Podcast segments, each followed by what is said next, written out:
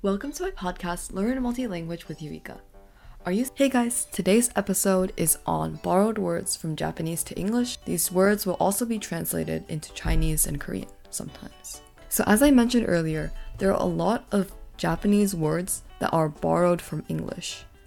But on the other hand, there are some English words that are borrowed from Japanese, although there are not that many. The English words that are borrowed from Japanese are actually very widely used in English. So first up we have everyone's favorite karaoke.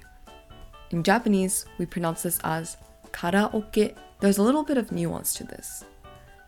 The word is originally from Japan, so they mix the two words kara and orchestra. So kara means empty and oke means orchestra. So when you add these two words together, it means a new thing, which is empty orchestra. Now this might seem a little strange at first, but when you think about it, an empty orchestra is just the instrumental part of a song without the lyrics. So, in karaoke, you add the lyrics yourself by singing into a machine, and the orchestra is already provided. So that's the origin of karaoke. In English, the word is karaoke. And in the Chinese, the word is karaoke. In Chinese, the pronunciation is a little awkward but they had to adapt the Japanese word into their own language. Next, we have dashi. Dashi is a key ingredient in a lot of Eastern recipes. So katsuo dashi, shown here, is one of the examples of dashi. Katsuo is skipjack tuna. You can just think of it as tuna. Right over here, another example of dashi is beef dashi. What I'm assuming they do is they probably take the meat of beef or the bones of beef to make a very flavorful powder that you can put into your soups. It's honestly a key addition and it makes your food just that much better. It's really good. So, in Japanese, this word is dashi. In English, you call it dashi. In Korean, we call it dashida. Now, this is a little different because it's not directly translated, it has another da after everything else. But that's what it says on the brand here dashida.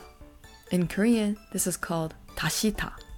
It's a little different from the Japanese pronunciation because Japanese is just dashi without the da, extra da at the end. But we see on this Korean package of dashi that it has the extra da at the end.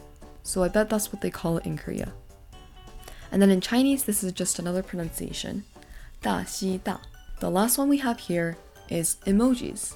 So this word is originally from Japan because Japan was the one who invented emojis. The pronunciation in Japanese is emoji. Let's break this word down. So e means a picture, Moji means word. What these emojis are trying to express is a word or an idea conveyed through a small picture. So that's exactly what emoji means, literally, in Japanese. So in English, they just adapted the word from Japanese and called it emoji. And in Korean, it's called emoticon, which is basically emoticon, which is also used in English. Emoticon is emoticon translated into Korean. And then lastly, we have Chinese. This one is very literal. It's 表情符号, which is also describing what these emojis are. So now you know that a lot of English words are adapted from Japanese, and a lot of Japanese words are also adapted from English. Thanks for listening to today's episode. Hope to see you in the next one. Find me on Spotify, Apple Music, YouTube, and on my website. Thanks for listening.